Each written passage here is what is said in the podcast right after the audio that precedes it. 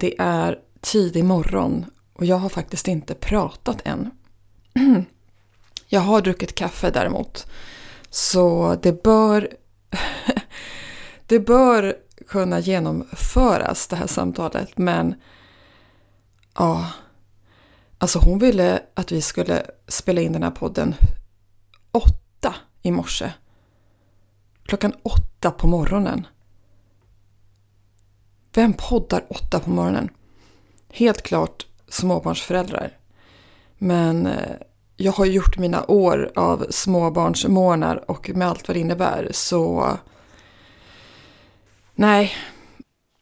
Timmen är slagen, nu ska vi börja podden. Jag ringer dig så du kan svara mig. Hej, hej, 073 så börjar ditt nummer 361 så fortsätter det sen 312 nu har jag kanske ringt helt fel. Ingela föreslog åtta som att det vore helt normalt. Jag blir så löjligt stolt ibland. Jag kommer få så bra sånger. Jag ringer istället. Ingela, jag väntar på dig. Och nu ringer hon. Vi är AWn du inte hinner, orkar eller kanske vill gå på, men som du ändå inte vill missa. Du känner inte oss. Vi känner inte dig. Och vi, Ingela och Alexia, känner inte varandra. Nej, faktiskt. Vi är totala främlingar för varandra. Som att den här podden vore en blind date. Eftersom vi aldrig har träffats och inte vet någonting om den andra. Men vi gillar att utbyta tankar och idéer med andra människor och prata om det som är stort och smått. Så låt oss göra det. Låt dig roas och kanske så små frön till egna tankar kring livet, kanelbullar och allt däremellan. Hallå? Hallå! Hej Ingela! Va? Är det Alexia? Ja! Nej men så fint att höra din stämma! Ja, vad roligt! Ja! Hej! Hej Ingela! Och hej podden! Hej podden! Hej, hej, hej, hej! Hej! Du är vaken? Eh, jajamensan! Jajamän. Jag har varit och storhandlat. Nej men sluta! Nej, det är sant. Vi lever helt olika liv, det är ju ett som är säkert. Vad är klockan? Vill du säga tiden? Klockan för denna inspelning är 09.03 och jag vill poängtera att jag var redo innan avtalad tid. Ja, för att jag hade ett problem. Ja. Och det Ja. känns så skönt. Eh, inte att du hade ett problem, men att det inte var jag den här gången. Jag hittade inte mina hörlurar. Nej, för du, det är så du spenderar en stor del av ditt liv, letandes efter saker. Men jag hittade dem eh, på mitt nattduksbord ihoprullade i en jättefin eh, liten eh, ring. Jag Jaha, tror att det var min... Militär. Ma- ja, exakt. min övervakare som hade gjort det där. Exakt, din övervakare. Ja, Jaha, så du... Så det var ju bra att den låg där. Mm. Ja men verkligen, jag är glad att du har honom. Ja, jag med. Underbart. Eh, törs jag fråga när din dag startade? Nej men det var inte så farligt i morse, det var nog faktiskt 26. Inte så farligt, 20 i 6. Ja, för det har varit 25 de senaste 14 dagarna. Så det är ändå bättre. Och jag antar att det har någonting att göra med småfolket. Ja, man skulle kunna säga att vi har en eh, tupp Eran, och en sengångare. Är bilen in, inräknad där? För den larmar ju. Nej, stupid. bilen eh, är bara neurotisk. Ja, mm. Mm, så den, är liksom, den följer inget mönster. Så att en tupp och en sengång, okej. För annars hade du inte varit uppe så här tidigt, eller? Nej, nej, nej. Alltså, innan jag fick barn och innan jag fick en militärisk övervakare Ja. så kunde jag ju sova till 12 Ja. utan problem. Ja. Men inser du vidden av att föreslå en inspelning åtta 8 på morgonen Ja, det till en person som konstigt. inte går upp och åker till jobbet eh, utan som fortfarande har någon sorts semester. Ja, det, det, jag, när, när, jag hade, när du hade svarat att eh, vi har sommarlov så kände jag att det, det nästan var lite, lite dumt, rent av. Jag, jag skrattade bara, det var jätteroligt tycker jag för att ja, Ja. Man inser liksom hur också som småbarnsförälder hur man är, hur, hur normaliserat det onormala har blivit. Mm.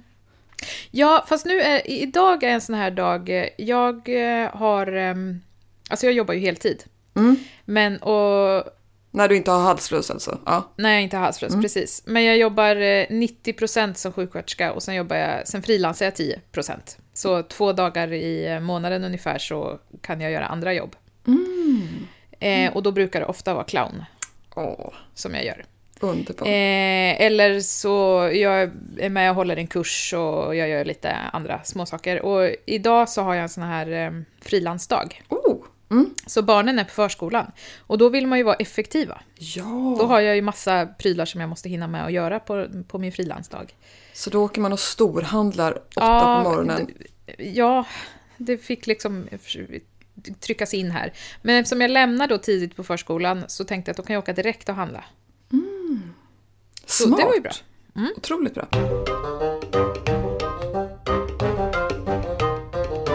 Har du någon highlight som du vill slänga in Ja. så här?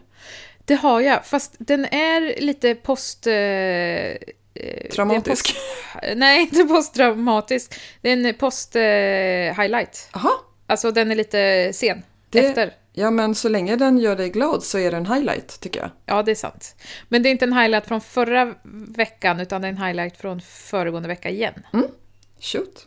kan man säga. Eh, jag hade ett dygn med mina bästa, bästa, bästa kompisar. Va? Åh, Vad kul! det var så fantastiskt. Vad gjorde Ja. ni? Vi eh, gjorde inte så mycket. Vi ehm, Vad skönt.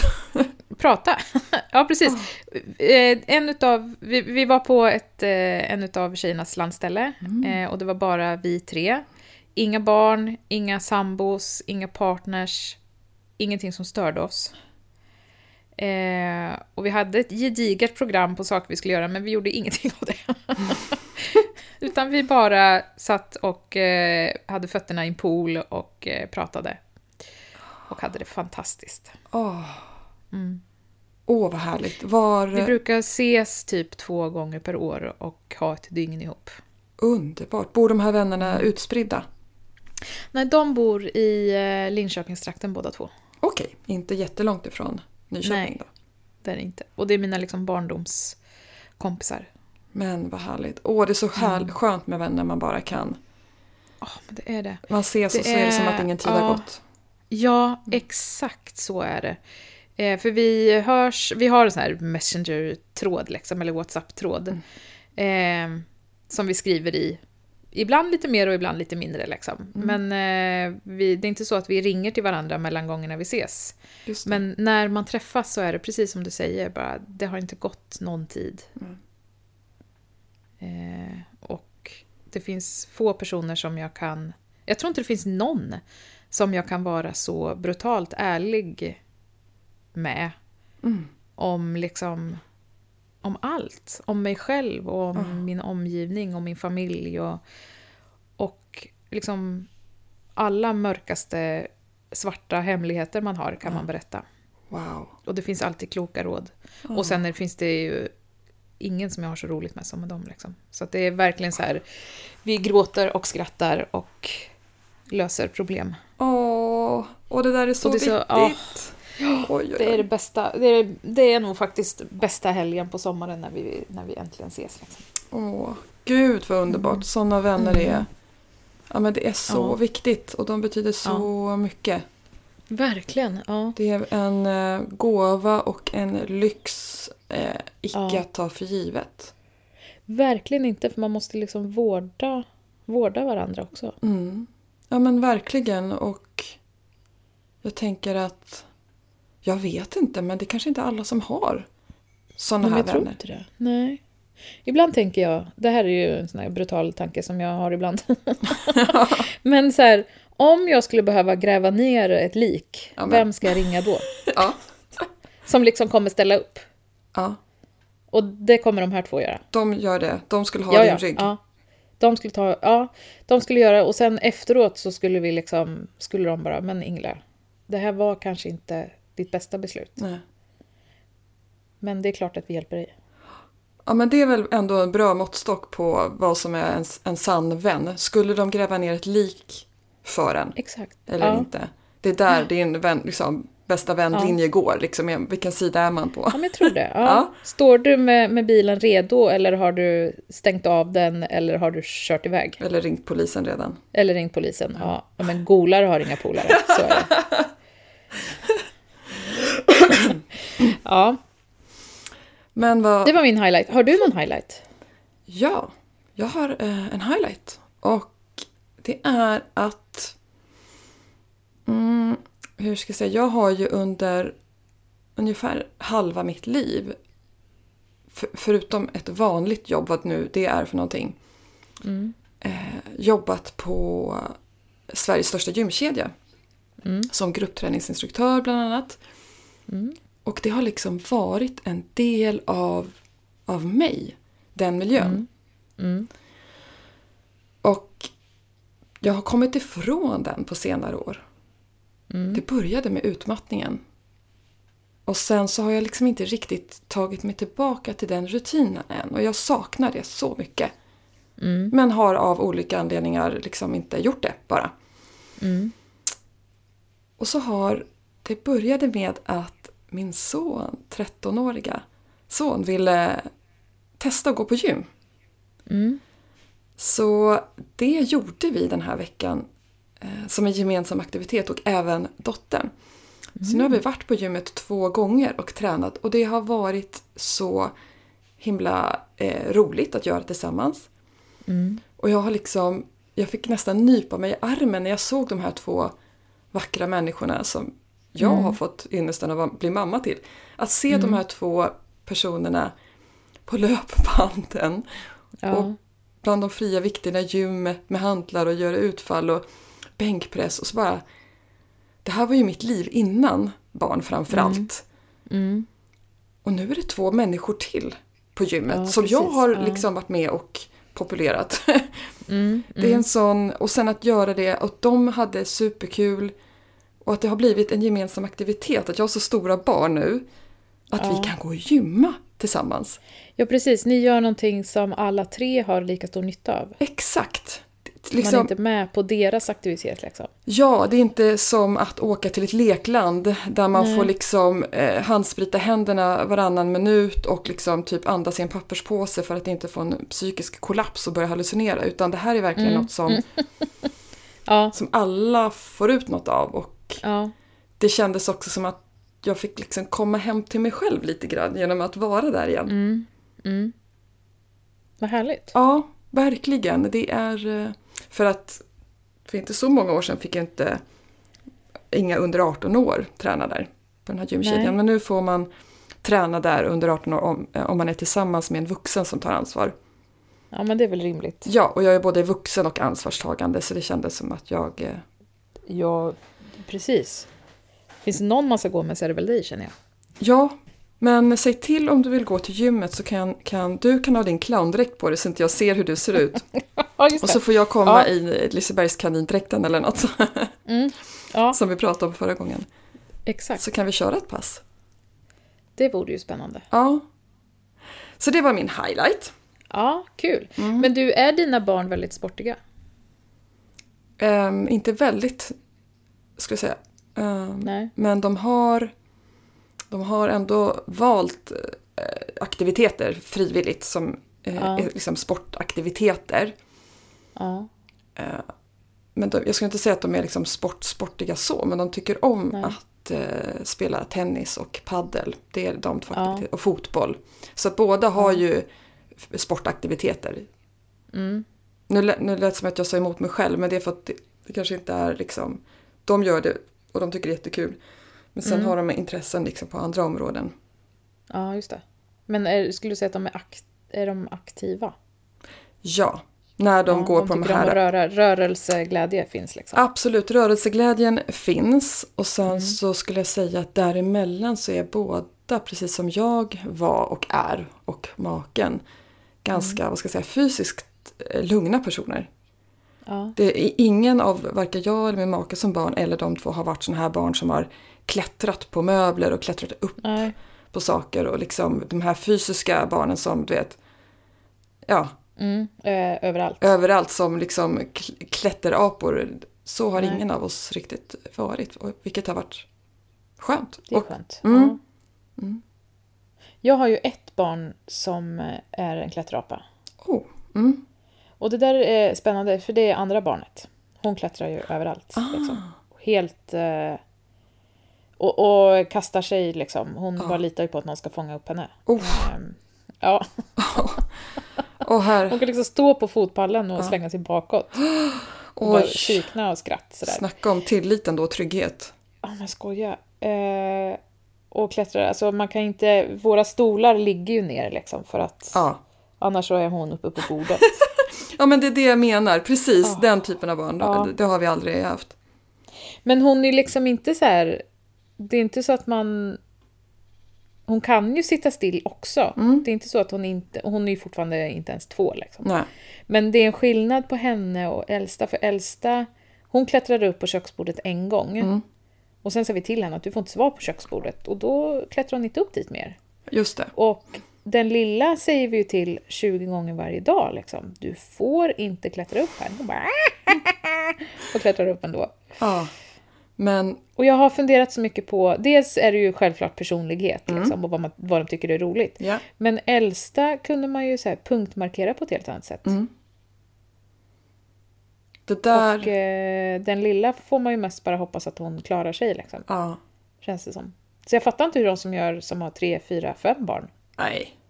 Nej, jag Det måste ju vara rena undret att de yngre överlever. Ja, varför pratar ingen om det? Miraklet i att, att, att de överlever Ja. överhuvudtaget och att föräldrarna överlever också för den delen. Ja, Ja, ja, gud ja. ja.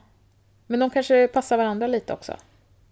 precis. Eh, min, Eller underhåller varandra. Ja. min mormors mamma Ja. var en av 13 syskon. Herregud. Det föddes ja. ett barn ungefär varje år. Och det elfte Ja. barnet fick heta Elvan med E. Nej, Jo, om man inte ens hinner komma på ett namn. nej, då, då går det snabbt. Är det för, nej, elvan. Nej, elvan.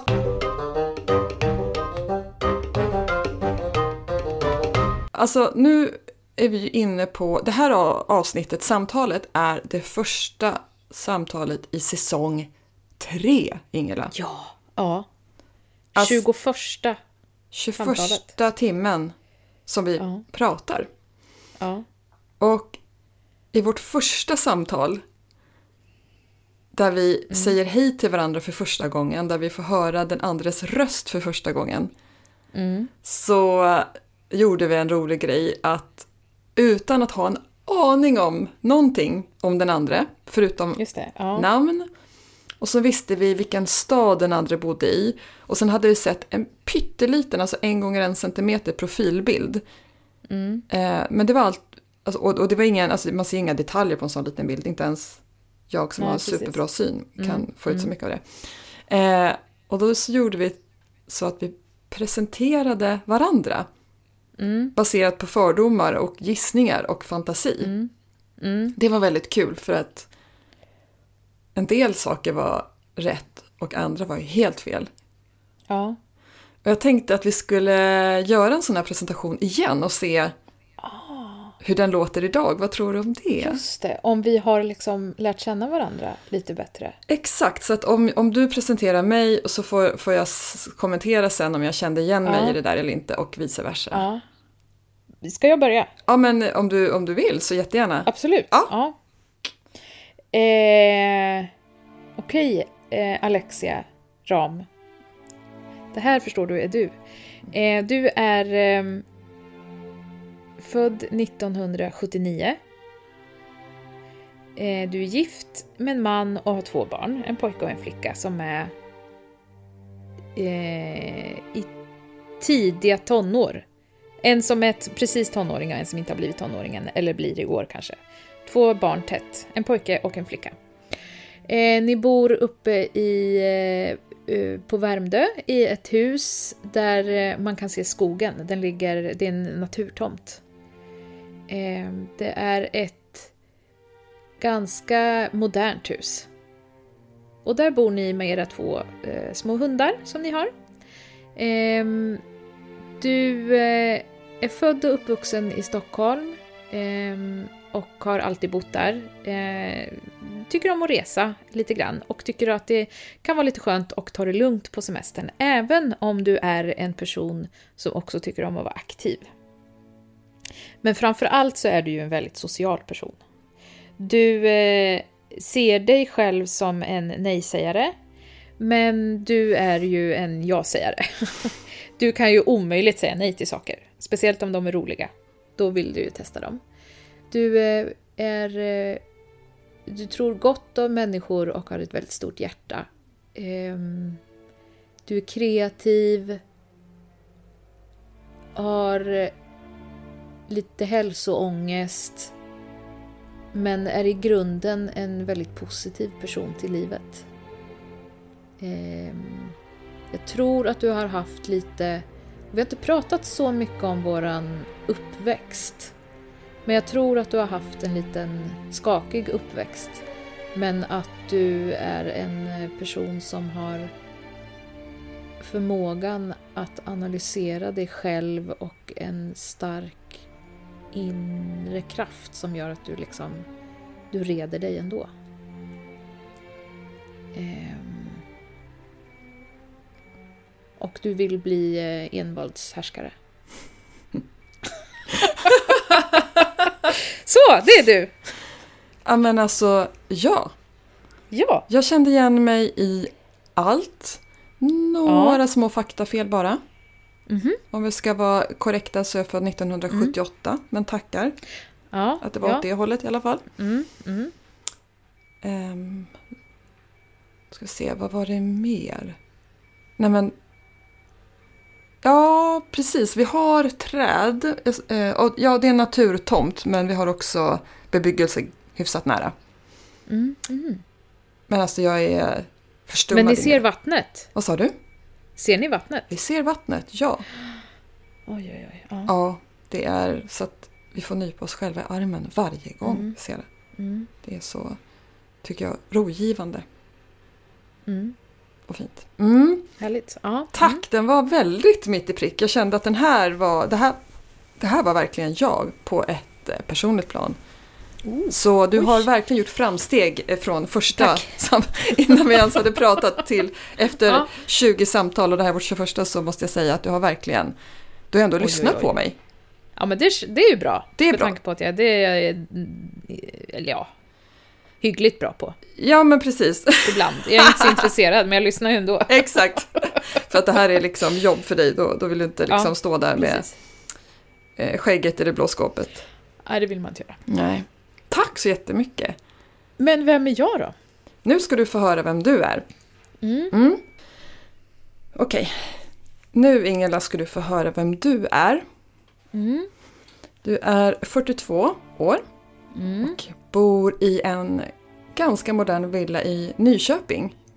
Mm. Du bor vid en vändplan, precis som jag. Och så bor du tillsammans med din militär och läkare till make och era två döttrar som är snart två och fyra år. Mm. Och du Ingela är ju inte bara clown utan du jobbar ju även som sjuksköterska. Du trivs på ditt nya jobb som du ändå inte hunnit vara på så mycket på grund av att du har halsfluss ungefär varannan vecka. Och på din förra arbetsplats så överlevde tyvärr inte dina patienter alls men på ditt nya jobb så tror jag att de flesta kommer levande ut ifrån din vård. Du är en omtänksam och varm person som ogärna pratar med främlingar men som inte skulle tveka att hålla en improviserad tv-sänd stand-up för svenska folket om möjlighet gavs.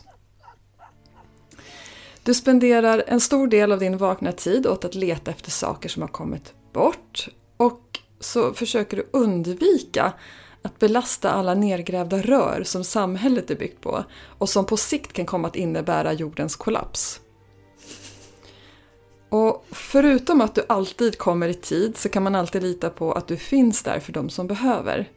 Oavsett om det är en flykting som behöver tak över huvudet eller om det är en främmande poddkompis som varje vecka ställer tekniska krav så tvekar du inte att göra ditt bästa. Du eh, har en dröm, ditt drömyrke är att vara psykolog. Vilket väcker en hel del frågor eftersom du också inte är särskilt intresserad av andra människor. Men jag tror trots det att du är en väldigt god lyssnare, faktiskt. Jag tror att du är en kreativ person som kanske kan bli lite disträ och att din hjärna far iväg i olika riktningar och att det är det som får dig att uppleva att du inte är en god lyssnare. Men jag har inte upplevt att du inte skulle vara en god lyssnare. Så det där ifrågasätter jag lite grann. Ja, Ingela Molin, min poddkompis som jag fortfarande aldrig har träffat eller ens vet hur det ser ut. Eller jo, lite vet jag förresten. Du är ungefär hälften så lång som jag och så har du en liten näsa. Och jag är så glad att jag är en av få främlingar som du faktiskt har valt att prata med. Och jag Mm. gillar dig jättemycket. Ja, Ja. fint. Ja. ja, men det stämmer ju också väldigt bra. Ja. Ja, Och sen, eh, ja. ja, du, är ju, du är den enda av dina syskon också skulle jag tillägga som inte är musikalisk. ja, just det. Eller sportig. Trots att du lärde dig simma när du var två. Precis. Nej, jag lärde mig ljuga när jag var två. ja, precis. Ja, Ja. ja. Känner, känner du igen dig? Jag känner verkligen igen mig. Mm. Ehm, ja. Inga invändningar. Och jag har funderat på det här med jobbbyte som vi pratade om för ett tag sedan. Mm. Just det, det har jag tänkt att jag skulle kommentera. Eh, för vi pratade om att vi är jobbhoppare båda två och vad det beror på. Ja. Och att man är lite rastlös. Mm. Och jag har också kommit på att för mig handlar det så himla mycket om att eh, se om jag kan få jobbet. Ja. Att det Ja. blir en väldigt stark drivkraft. Jag kan liksom så här Just det. Hitta en jobbannons Ja. som jag inte alls hade tänkt att jag... Alltså, för mig är det livsfarligt att gå in på Arbetsförmedlingen för att eh, Då söker du då alla jobb. byter jag jobb. Ja. Liksom. Bara för då för. hittar jag någon annons och bara, åh, hmm, eh, sjukvårdsdirektör. Det undrar jag om jag kan få. och sen blir det liksom eh, målet. Ja. Och så eh, söker jag. Men du har något Så, riktigt, riktigt bra på spåret där. För att jag har inte tänkt på det så, men när du säger det så känns det bara yes! Det blir Mm. liksom en trigger. ja. Jag ska ha det där. Ingen Ja. annan. Och sen när jag väl får det så, men jag vill inte ha det här jobbet. Nej, eh, precis. Jag har aldrig velat bli eh. VD. Precis, då sitter man där och bara, jaha, vad gör jag nu då? Jag, jag fick det i alla fall, men det var inte så kul. Ja, nej. Då kan man i och för sig alltid tacka nej. Och det känns ju alltid bra att tacka nej till ett jobb som man har fått. Har du gjort det? Ja. Jag med.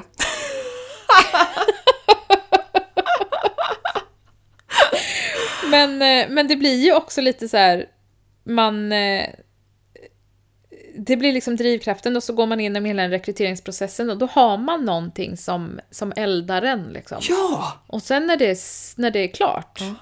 då bara, "Ja, vad ska jag göra nu då?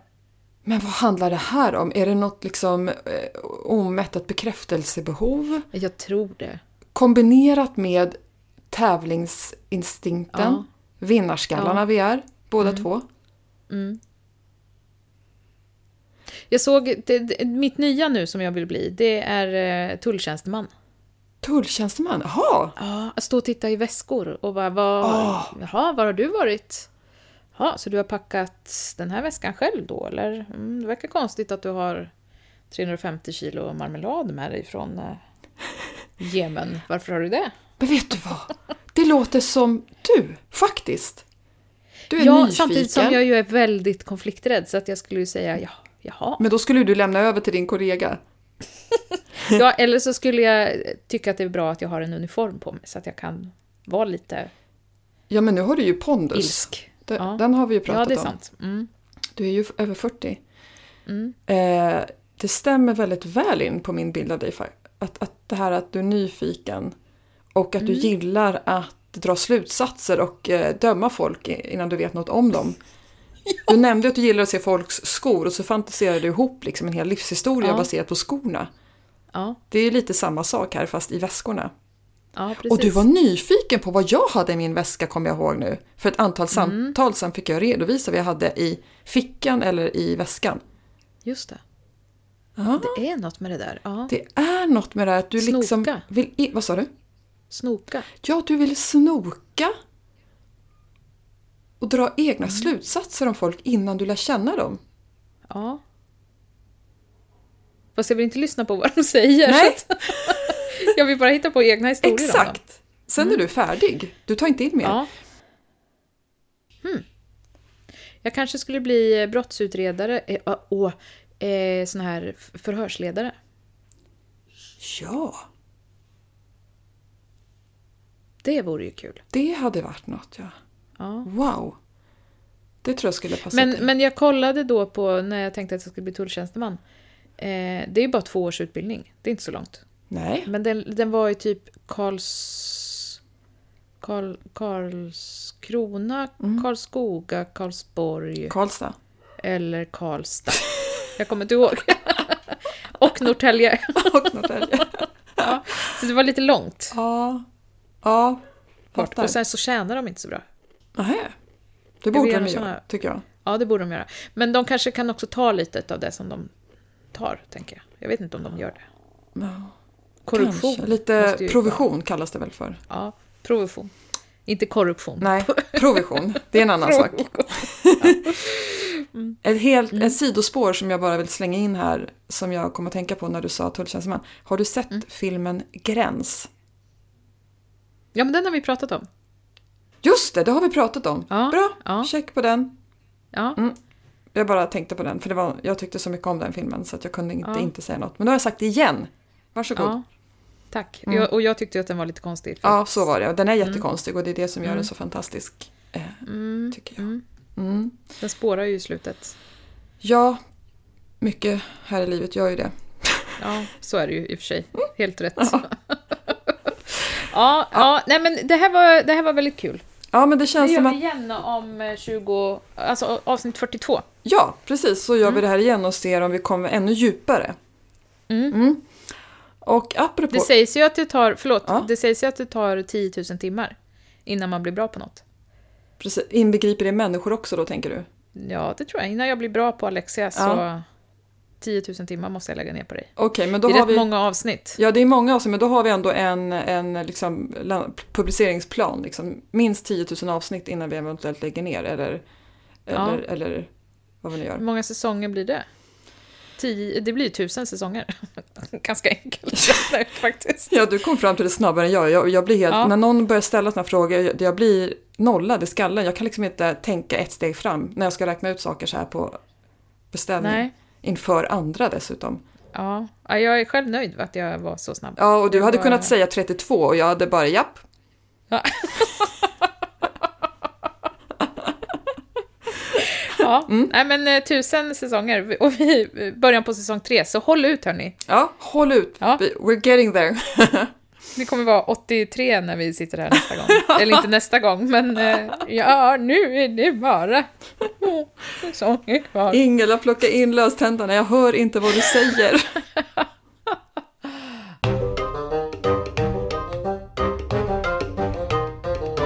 Du, Ja.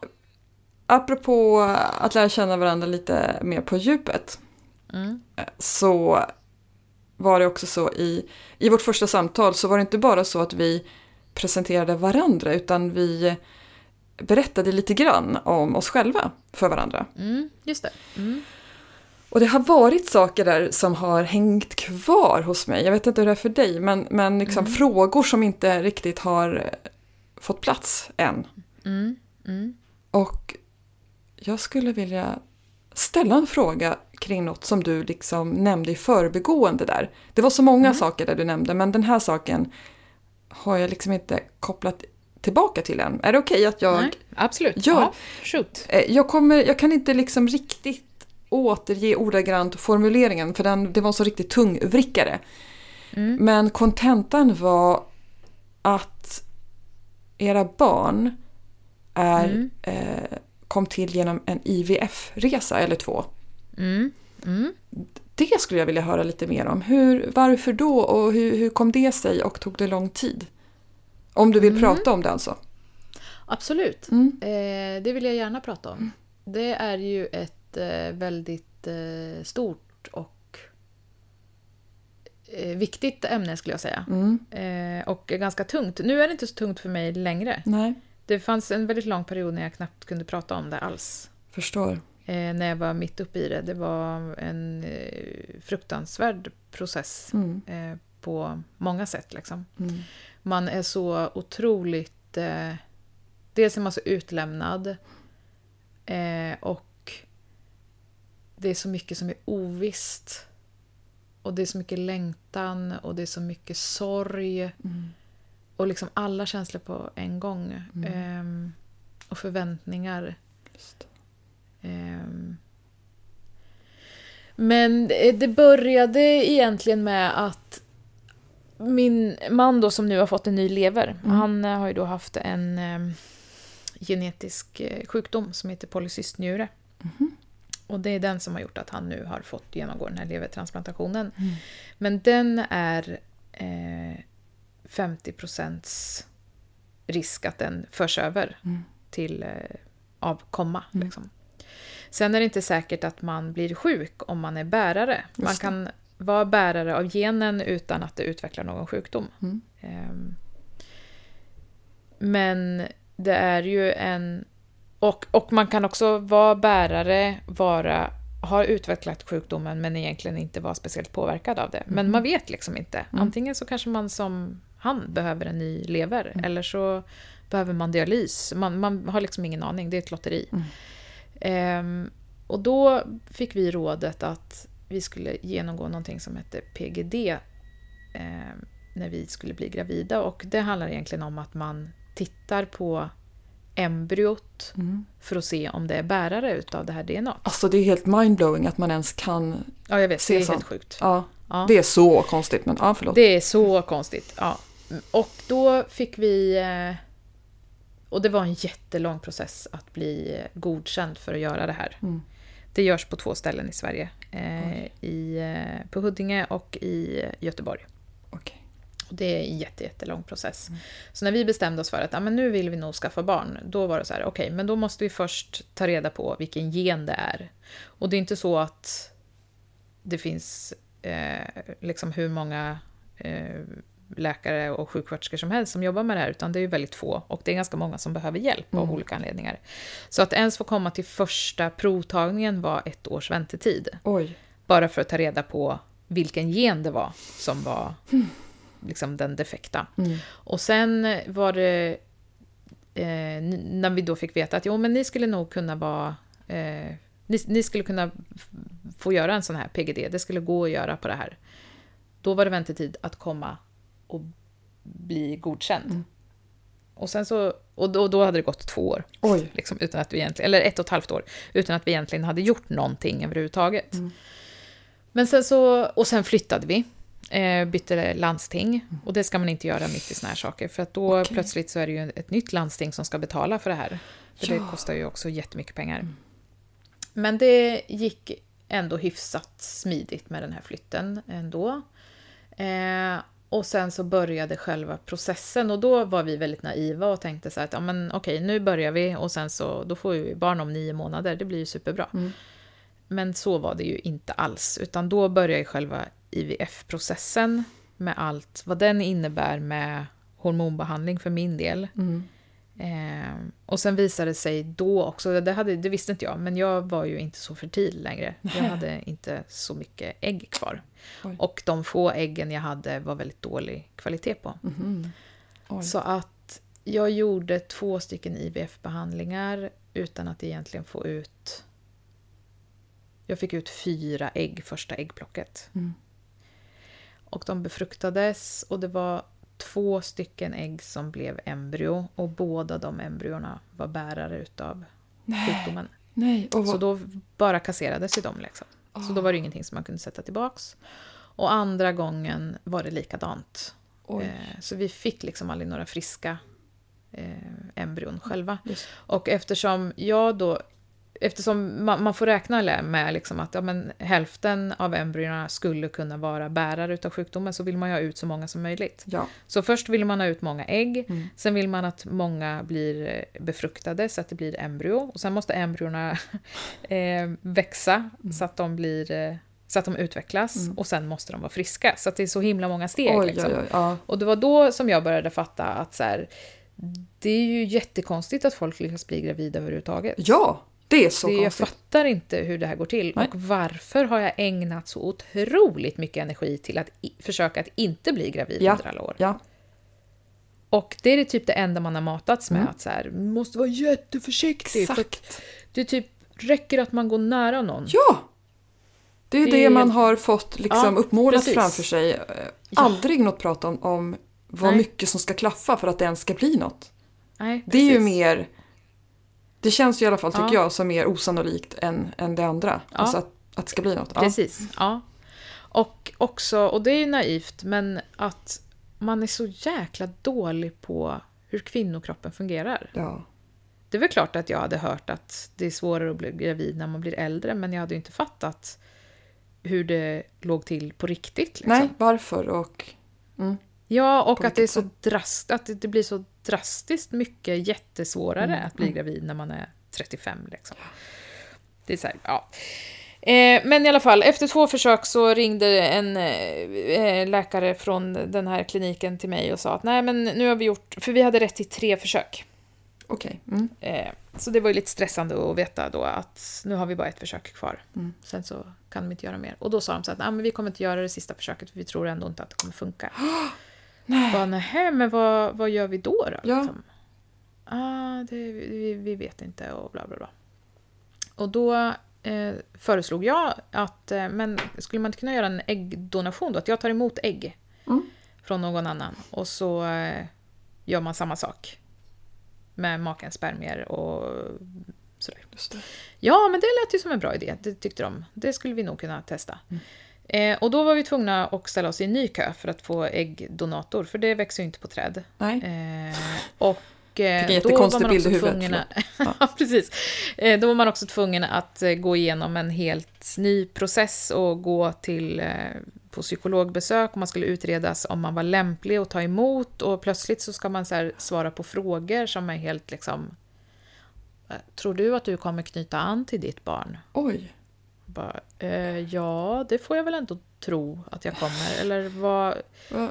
Jättekonstigt att sitta och svara på de där frågorna. Ja, Och bara, vad, vad tror ni era familjer tycker om att ni ska få barn? men Bara, va? Ja, de är väl, eller det har väl inte de att göra. Eller liksom, och det är så bisarrt att sitta och besvara såna här frågor när man behöver medicin för att Ja. klara det. Liksom. Och, men det är aldrig någon som ifrågasätts annars. Liksom. Nej, och det är inte så att det är för att det ska kunna ställas till svars sen.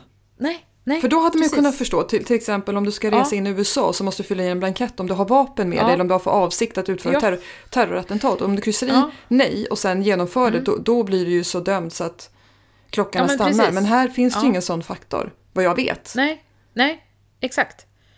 Eh, och eh, också så här, ja, hur tänker ni att ni ska berätta för barnet sen? Hur det har blivit till? Bara, Alltså, vi har inte tänkt på det riktigt. Eller det kanske vi... Åh, jaha, svarar vi fel nu? Exakt, Och vad- vad händer liksom? Och så är det någon som sitter där och antecknar. Bara, bara helt bisarrt liksom. Men hur som helst, vi fick efter mycket om och men, typ ett år, en eh, donator som var eh, jättedålig. För att hon fick, det kom ännu färre ägg från henne Nej. än från mig. Så det var liksom helt värdelöst. Ja, Eh, och då så var det så här, men det här var ju sista försöket och det blev ju inget. Eh, och då blev det ett embryo som blev befruktat och det var då också bärare såklart. Ja. Så det blev ingen insättning där heller. Eh, och då så sa de bara att "Nej, men vi kan inte hjälpa er mer nu. Nu har vi gjort det vi kan. Liksom. Eh, och då hade det gått tre år lite drygt. Plus att jag hade haft flera missfall, för jag hade blivit naturligt gravid men fått flera missfall under den här tiden också. Mm. Så jag var ju helt, alltså varje... Livet gick bara ut på att räkna tiden mellan ägglossning och mens och mens och ägglossning. Oj. Jag levde i två veckors cykler hela tiden. För det var alltid någonting som skulle göras vid varje tidpunkt. Ja. Liksom. Någon eh, medicin som skulle tas, någon utredning, någon eh, eh, eh, undersökning och sen besvikelse för att det inte blev någonting. Mm. Och sen så ett litet hopp att ja, men nu är det snart dags för ägglossning igen, då kanske det händer någonting. ja. Och så liksom... Så att två veckors cykler var mitt liv i, i under ett och ett halvt års tid kanske. Det var helt fruktansvärt. Lång liksom. tid också. Mm. Jättelång tid. Och jag gick ner mig totalt, verkligen. Mm. Ehm. Men sen då när vi började fundera på vad vi skulle göra istället och Huddinge bara hade sagt att Nej, vi kan inte hjälpa er mer och den dörren bara stängdes liksom. Det, det var inga tips på någonting utan det var bara... Nej. Jo, eh, det var en som sa åt oss att Nej, men ni kanske kan adoptera istället. Jaha. Ja, men okej, fast Ja, tack min för det tipset. Sjuk. Ja, men precis. Min man är sjuk, han kommer inte få adoptera. Vi är över 40. Mm. Vi kommer inte, eller min man är över 40 och jag är snart 40, då får man inte heller adoptera. Alltså, det, var, det var bara så här jättedumt föreslaget för att vi hade inte fått adoptera. Liksom. Nej. Eh, och lite så här, jag måste ju säga något snällt, jag säger det här. Ja, det var det bästa Jätte, jag ja, kunde ja. komma på. Nej, så att de, de stod inte så högt i kurs eh, hos oss. Nej. Men då hittade jag, då kom jag på att för typ två, tre år tidigare så hade jag hittat på internet bara, eh, att det fanns en kvinna i Ryssland som var, gav babygaranti. Olga-kliniken. Olga-kliniken, Ja. exakt. Eh, och då bara, nej men jag måste kolla upp den här Olga mer. Mm. Och så sa jag det att man, det finns en kvinna i Ryssland. Hon lovar att eh, det blir bebisar. Mm. Och min man som bara Nej, men vi ska inte åka till Ryssland och skaffa några barn. Det, det blir liksom ingenting. Det, nej, det går inte. Jädrar. Men då var det så att hon skulle ha ett seminarium i Stockholm typ två veckor senare. Så bara, men vi åker på det där seminariet i alla fall. Och vi hade ingen aning om vad det var, om det liksom skulle vara i en källarlokal med fyra andra par och någon ryss som liksom pratar ryska med oss. Eller hur det skulle vara. Men då visade det sig att det var på Hotell Diplomat. Och det var så här, det var superflådigt och det var jättemycket folk. Och hon eh, höll ett långt föredrag om kvinnokroppen och varför det inte funkar. Och varför de får det att funka. Och, och vi satt där och det var en föreläsning på en och en halv timme Wow. och plötsligt bara, men det är fan inte konstigt att de inte har lyckats på Huddinge för att det, har ju, det, det är så mycket fel som har begåtts. Ja, Liksom. Det var så mycket konstiga grejer som, som eh, man hade gjort här i Sverige som, ja, som bara blev så självklart att det är klart att det inte blev några barn där. Liksom. Ja. Ehm, och sen så fick vi ett eh, Skype-samtal med, med Olga själv. Wow. Ehm, och hon var, efter tre år så var hon den första som frågade mig hur jag mådde. Ja, men, Och, och det var liksom typ det första hon sa. Att, hur mår du? Vad hände i Och dig man då? bara så här, well, eh, my uterus is, eh, now I'm bleeding, but I think it's about eh, 23 and a half hours left of my bleeding this month. And, vet, jag liksom gud. gav en total redogörelse, men hon bara, Uh-uh. yes, but Det var inte det hon frågade efter. det var inte det hon frågade Nej. efter. Och det var ingen någonsin som hade frågat mig det. Och du vet, man bara börjar ju gråta liksom. Ja, jag har gåshud på benen nu Ingrid, Ja. och armarna på, på riktigt. Alltså det är bara, jag ryser för att det är så sammanlänkat. Det här stärker ju det, det spåret jag är inne på, just hur otroligt eh, Ja. sammanlänkat vårt emotionella och mentala mående är med vår fysiska kropp. ja, men det är klart. Det är klart. Alltså, vi är ju en helhet liksom. Ja, du, ja, jag tycker också att det är klart, men jag tycker det har blivit Men vi är väldigt dåliga på det i svensk sjukvård. Ja, precis. I västvärlden så separerar man liksom eh, de två helt. Mm, absolut. Men det, jag, tror, jag tror att det kommer bli mer och mer integrerat eh, på sikt. Men ändå. Ja, Man kan hoppas det. Ja. Ja. Men hon gjorde också en väldigt grundlig eh, genomgång av min eh, eh, min livmoder kan man säga. Okej. Genom Skype-samtal, jag fick gå på ultraljud här i Sverige Mm. och skicka det jag filmade med min mobilkamera på skärmen och skickade till henne. Och Oj! tittade liksom och sådär. Wow. Helt otroligt. Ja. Ja. och eh, hon sa att ja, vi har jättemycket att göra eh, med det här, men eh, det här är inga problem. Det kommer ju bli, det kommer ju bli barn här. Liksom. Bara att någon säger så Ja, förändrar ju precis. hela liksom, eh, hur Ja. cellerna beter sig i kroppen tror jag. Ja, precis. Och, eh, och då hade vi bestämt oss för att, för hon sa att det är klart att ni kan skaffa barn med egna ägg och egna spermier Mm. och så plockar vi ut friska embryo. Vi tror att det kommer funka. Mm. Det kommer kanske ta längre tid, men det kommer funka. Mm. Men jag var så... Jag orkade liksom inte mer. Jag var helt trasig. Mm. Ja. Ehm, Så att vi bestämde direkt att nej, men vi vill ta emot donation. Och då hade vi liksom redan gått igenom den processen i Sverige Ja. en gång liksom med det emotionella i det hela. Och då skulle det då bli dubbeldonation så att vi skulle ta emot från båda, båda hållen så att säga. Mm. Eh, så då bestämde vi oss för att göra det. Så tre månader efter, vårat, efter att vi hade varit på seminariet Mm. så plussade jag på stickan. Wow! Efter första försöket. Ja, Respekt Helt- säger jag bara. ja, ja eller hur? Respekt till, till, till dem. Ja. Jag vet eh, flera andra som har Mm. till slut lyckats då när de fick hjälp av Olgas, eh, Mm. Olga-kliniken.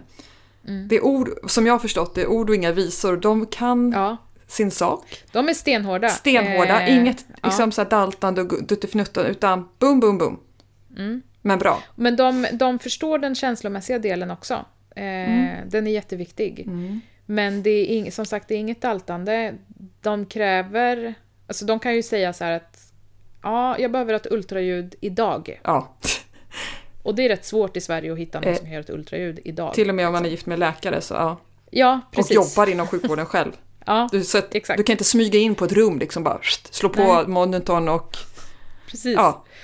Och eh, läkemedel som inte finns att få tag på. Ja. Och man ska, det ska vara dropp och injektioner som är jättesvåra att liksom få någon att, Mm. att utföra. Men eh, tar man sig igenom det, då...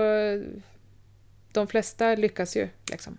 Det är så fantastiskt. Och jag kommer att tänka på en, en vän till mig, som, eh, eller ett par vänner som då lyckades med, med hjälp av Olgas Mm. klinik. Som, hon hade, ja, men, var helt fullproppad, typ, jag vet inte, fem Mm. gånger hormondosen mot det Mm, hon hade precis. fått i Sverige. Ja. Det var helt Mm. absurda liksom, Mm. mängder, men, men de, hon litade ju liksom på dem och gjorde precis som de sa.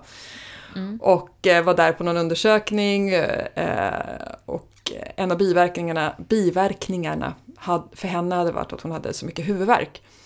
Mm. Så hade hon sagt så här, I, I have a, a lot of headaches. Och så hade sköterskan bara tittat på henne helt allvarligt bara sagt We all have headaches. Ja, exakt. Okej. Ja. Men det blev barn. Ja, det blev barn. Ja. Precis, och sen så har de ju... eh, Man, de... ehm, Ett, alltså man, läkemedel, man, man får ju läkemedel i Sverige också, men man får ju liksom en tiondels dos Ja. av det man får. Plus att eh, de alltid administrerar alla läkemedel på två olika sätt för att kroppen verkligen ska ta upp det. Okej. Så man får både tabletter och plåster, eller sprutor och plåster. Alltså det är två olika vägar för medicinen att komma in i kroppen. Här. Ifall den ena inte skulle funka så kommer Wow. den andra funka. Liksom. Och då får man bland annat sprutor som man ska ge sig själv i rumpan eh, två gånger om dagen i eh, 14 veckor. Oj! Och då blir man rätt, rätt öm kan man säga, för Eh. de ska ges i muskeln. Åh. och eh, det är ganska mycket läkemedel och det gör svinont. Ja. Och när de då ska presentera det här så var And now, you have to make a injection in your back. It's not going to be fun. Okej. Men man lyder bara. Okej, Ja. man lider bara. Ja. Och när man får problem, för det får man, man, man får en helt stenhård rumpa, då får man göra vodka-omslag. Nej! Jo, På riktigt? då är det, ja på riktigt, då ska man ta vodka Ja. på en kompress Aha. och sen så ska man lägga den på rumpan. Sen ska man ta gladpack och slå in rumpan i och sen en halsduk på så att det blir varmt. Gjorde du det här Då då? blir det, ja, jag gjorde det en gång. Funkar då det? blir det bättre. Ja. Det... Men alltså rumpan är så hård så att man, i slutet kan man inte sitta. Liksom. Nej. nej, man lyder rysk order Ja. i det här fallet. Men så fick vi eh, vår första dotter och eh, då tänkte vi så här att ja, nu har vi fått ett barn. Ja. Liksom. Ja. Och när hon var tre månader så träffade jag en kompis eh, och så sa hon så här, jaha men ska ni, blir det något syskon då? Och då var första gången som jag tänkte att just det, vi skulle kunna, eller nej hon sa så här, ska ni åka tillbaks? Och då var första gången som jag tänkte, just det, det kan man ju göra, vi skulle kunna åka en gång till. För det var som att det inte hade slagit mig liksom. Nej, ni var så fokuserade på att... så otroligt få barn fokuserade på... Ja, precis, och det kändes som att man får en chans. Sen, eh, man kan inte åka dit två gånger. Mm. Så när hon var sex månader, då bestämde vi oss för att ja, men vi vill göra det här en gång till. Och då fick vi också veta att det fanns ett embryo kvar från samma liksom batch. Just men det är alltså inte ditt ägg, men är det din mans soldater? Nej. Nej. Nej, Nej, mm. det är Inga- en dubbeldonation. Dubbeldonation, Så, ja. ja, precis. Eh, men de kommer från samma donatorer i samma Ah, och är samma gjorda batch. samtidigt då. Mm. Ja, fattar. Ja, det, då är de, de är ju syskon. Alltså biologiska syskon menar jag. Ja, genetiska syskon. Genetiska, precis, förlåt. Ja. Nu lät det jätte... Och gjorda samtidigt. Exakt, ja. De är gjorda samtidigt, men den yngsta fick ligga i frysen i eh, ett och ett halvt år innan hon fick komma ut. Just det. Och då skulle vi åka en gång till och då var vi också väldigt inställda på att det här går ju. Det var ju inte så jobbigt liksom. Eh, så då gjorde vi alla förberedelser och vi skulle åka i december. Och så skulle jag göra sista ultraljudet inför den resan. Och då så sa hon på mottagningen här i, i eh, Sverige att det ser jättefint ut, slemhinnan är jättefin och det finns liksom inga hinder för att det här skulle, inte skulle bli någon insättning. Liksom. Mm. Ja, sen mejlade det där, och det, det här är så en film som jag filmar på en dator med min telefon Ja, eh, och skickar och får tillbaks direkt bara nej tyvärr kan vi inte sätta in det här, vi ser att det finns en ärrvävnad här. jaha. Bara, Oj. Jaha. Och jag sa det till läkaren här i Sverige hon bara va? Nej, det där säger de ju bara för att de vill att du ska komma en extra gång. Bara, nej, men jag har ju redan förbetalt liksom. De blir ju bara glada ju mindre de behövde göra. Just liksom. det. Men då åkte vi en extra gång och så gjorde de lite... De spolade livmodern liksom och gick in och kollade Oj. hur den här ärrvävnaden såg ut. Mm. Och om det var någonting som behövde läkas innan man gjorde insättningen. Men då kunde man också konstatera att nej, men, det var inte så farligt som man hade trott. Eh, och vi kunde, jag kunde åka tillbaka en månad senare och sätta in. Mhm. Och eh, jag blev gravid på första försöket då också. Wow! Ja, så helt liksom... Helt otroligt. Fantastiskt. Mm. Och nu har Och jag har ju haft liksom svårt att behålla graviditet. Jag har haft många eh, missfall. Mm. Men där har ju jag fått då jättemycket hormonstöd Mm. i form av läkemedel under hela graviditeten. Okej. Vilket man aldrig har gett här i Sverige. Nej. Där avslutar man efter två veckor. Liksom. Och här fortsätter man fram till vecka 32 tror jag. Vilken skillnad. Ja, Wow. så ja, väldigt, eh, väldigt annorlunda och väldigt häftigt. Mm. Vilken eh, Mm. otroligt tuff resa det låter som. Svårt Mm. ens att liksom föreställa sig till fullo tror jag om man inte har upplevt det själv. Nej, men, nej, och det är svårt och alltså man kan beskriva och prata om det. För det som jag kan tycka är så eh, liksom lite provocerande och som jag blev jätteprovocerad av under tiden som vi gjorde det här, det var när de pratade om det i TV. Mm. Eh, liksom på Nyhetsmorgon och Malou och liksom alla så här. Så slutade det alltid med att men sen kom det ett mirakel. Mm.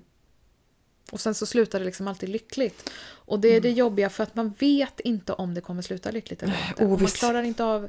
Alltså det är så skönt att höra andra historier. Mm. Men man vill inte höra hur det har slutat. Nej, För man är liksom inte där. Sen behöver man ju också få höra att det ibland går bra. Liksom. Men det är inte självklart. just det. Nej. Det så att inte. egentligen hade det varit mer intressant att bara höra resan och inte få veta hur det gick sen. Liksom. Mm. Ja, ja, för ovissheten är Den är fruktansvärd. Den är fruktansvärd oavsett vad, Mm. vad det gäller. Mm. Wow. Eh. Och, och, men det är också när tid går liksom och nu när man har barnen då är det så utsuddat. Jag ångrar så mycket att jag inte... För jag tänkte så många gånger att jag skulle skriva Ja, om det när jag var mitt uppe i det. För att jag ville... Jag tyckte att det saknades berättelser liksom, Mm. att läsa. mm. Alltså skriva en bok om, ja, om, om sorgen. ja. Eh, och jag hade jättemycket... Jag började aldrig skriva, men jag hade liksom mycket som var färdigformulerat i mitt huvud. Mm. Eh, men den kan jag inte skriva nu för att det, det, det minnet är för utsuddat. Liksom. Det, Men- jag, jag kan skriva om det som... Då blir det mer som en berättelse, men hade jag, hade jag gjort det då, då hade det ju varit på något vis... Det, det är svårt att återberätta det så, Levande. så som det verkligen var. Ja, levande ja. Ja, jag förstår vad, vad du menar. Det här när det är brinnande färskt, när det fortfarande Ja. gör ont, när det fortfarande är Ja. Mm. ett öppet sår. Så tror jag att det liksom sipprar igenom i texten på något sätt. Mm, det är lite precis. grann, Ja. även om man inte haft en traumatisk för, förlossning, Mm. så är det nästan svårt att liksom komma ihåg exakt hur det var. Trots att det är precis. en, om inte den största upplevelsen en kvinna kan Mm. Ha Mm. i sitt liv. Mm. Det, det går ju liksom inte... Den är så skruvad jämfört med resten av livet, det man upplever. Ja, Den är så liksom precis. out of, Ja. jag vet inte Mm. vad. Och ändå så är det nästan som ett så diffust, diffust minne. Ja. Och det kanske är men vårt sätt att liksom överleva, att vi på något sätt eh, tappar Ja, kontakten är med de där så. känslorna. Plus att man kanske läker emotionellt också, att man har upp, fått uppleva lyckan, kärleken och glädjen i att faktiskt Ja. ha ett barn sen. Att det på något sätt sköljer över allt det jobbiga Mm. på något sätt. Mm, precis. Precis. Och det är också så här, det är svårt, man kan ju berätta om, om förlossningar men det, när, när man får en speciell kontakt med någon annan kvinna som också har fött barn Mm. på samma sätt, Mm. Oavsett eh, om man känner varandra eller inte, så eh, blir det ju ett liksom det, det, det finns ett systerskap i eh, Ja. förlossningsberättelserna. Lika tydligt som det finns ett sånt band mellan människor som har varit hos Olga, Ja, eh, där, man, där man verkligen kan dela upplevelserna. Liksom. Mm. Och, och just den här resan innan och bemötande i svensk sjukvård Mm. och ehm, alla turer och liksom som inte går att förklara för någon som inte har gjort det. Liksom. Nej, det går knappt att, att föreställa sig. Jag har ju, en av mina bästa vänner har gjort eh, den här resan Mm. också under flera år. Så jag har Mm. fått följa med vid sidan av. Mm. Och så här liksom från sidosätet så Mm. det som är så för mig nästan ofattbart är tiden. Att det pågår så Ja. länge. Den här uthålligheten, att, att, Ja. att man ändå inte ger upp. Och jag förstår att det inte är ett Mm. alternativ, vilket Mm. jag inte tycker att, att det ska inte vara heller. Liksom att man ska ju Nej, fortsätta. Men, nej. men jag slås av det att eh, resa sig upp gång på gång på gång på gång på Mm. gång. Det säger ändå en hel del om drivkraften och längtan efter det man vill uppleva. Ja, men, och jag upplevde det som att det gick inte, det går inte att ge upp för att Nej, nej det är inte ett alternativ. är att, det, det, nej, det, det är liksom, vad är det att ge upp? Om, om jag inte gör det här, då dör jag. Mm. Så kände jag. Ja. Då, jag, jag. Jag kan inte hitta någon mening Nej, för mig själv om det här inte blir. Det är så otroligt starkt. Och det liksom, man går sönder mer och mer, men man kan inte inte göra det. Liksom. För det är ändå he- det som just då känns som det enda hoppet kan jag tänka mig. Ja, ja precis. Eh. Man vet ju inte. Nej, och det är klart att man kan klara det ändå. Jag tror att det finns kanske bland våra lyssnare som har genomgått det som än, ännu inte har lyckats eller som har bestämt Ja. sig för att, att eh, inte fortsätta. Och jag Ja. tror en, såklart på att man om man fortsätter söka kanske man hittar en annan mening med livet. Ja, precis. Men det ja. kan, ju, kan man ju inte Mm. se då. Utan Nej. det är ju först liksom Men just det här att bestämma sig för att Ah. när, när, när får det vara nog? Och det Exakt. handlar inte om att ge upp, utan det Nej. handlar nog om att... Ta hand om sig själv kan det vara. eh, Ta, ja, att det, ehm, det finns inga krafter kvar längre. Ja, precis. Och det är inte heller kanske ett val till slut. Finns Nej. det inga krafter kvar så finns det inga krafter kvar. Punkt. Nej, precis. precis. Och ibland så behövs det kanske att det är någon annan som säger det. Typ Olga. Ja, Olga. Att det, mm. Wow. Alltså hon är, det är en fantastisk kvinna. ja, ja, jag, jag Det är, ja. full respekt för henne. Jag har Mm. som sagt flera i min omgivning som har lyckats Mm. tack vare Olga. Mm. Häftigt. Och jag har ju nu... Eh, ehm, nu är jag inte så aktiv längre, men det finns ju jättemycket forum såklart. Mm. Men eftersom det är så otroligt svårt att eh, få hjälp av svensk sjukdom, eller sjukdom, sjukvård. Lite skillnad men ja. eh, för det, Olga har ju då lite an, andra behandlingsmetoder än vad man har i Sverige. Mm. Eh, och det kan vara svårt att få hjälp med det. Men eftersom jag då är sjuksköterska Mm. så har jag haft folk som har kommit till mig där jag har hjälpt dem med... Eh, Varför känns det här igen? Du får andra Ja. att göra det du Eh. vill ha av dem åt dig. Nej, eh, tvärtom.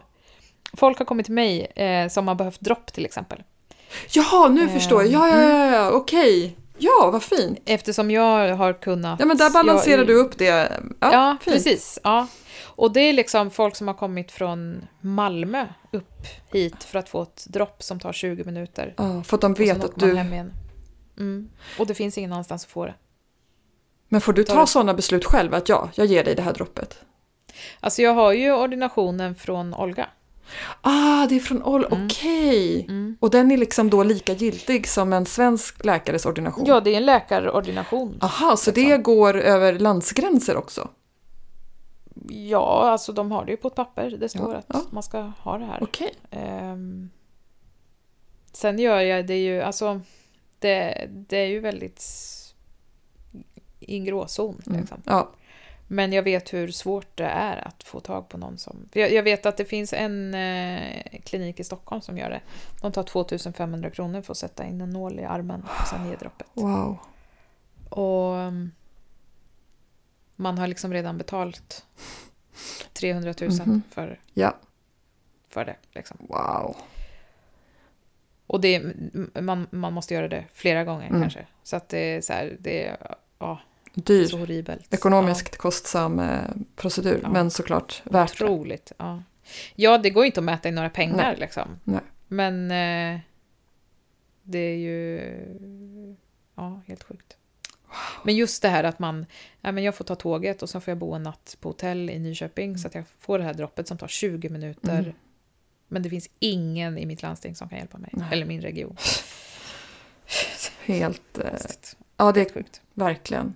Wow. Det är så konstigt. Det får vara min veckas Det här är så konstigt. Ja, okej. Det här var din veckas. Det här är så konstigt. Tack Ingela för att du ville dela det här. För att det, jag förstår Ja. att det är en väldigt eh, personlig och det har varit en jobbig eh, resa. Så tack för att du ville dela med dig och förhoppningsvis... Mm. Ja, men tack för att jag fick dela det. För att jag tycker också att det, jag tycker, jag tycker det är viktigt att prata om det. Mm. Eh, och jag tycker om att prata om det och nu gör jag inte det så ofta längre. För att Mm. Man är så mitt uppe i, i så mycket annat. Men jag vet ju också att det finns otroligt många människor som går igenom det Ja. som jag gick igenom. Mm. Liksom. Och då... Det finns hopp hörni. Mm, det gör det. Ge inte upp. Nej. Har du något som är konstigt? Ja, det har jag. Ja. Det här är min veckas. Det här är så konstigt.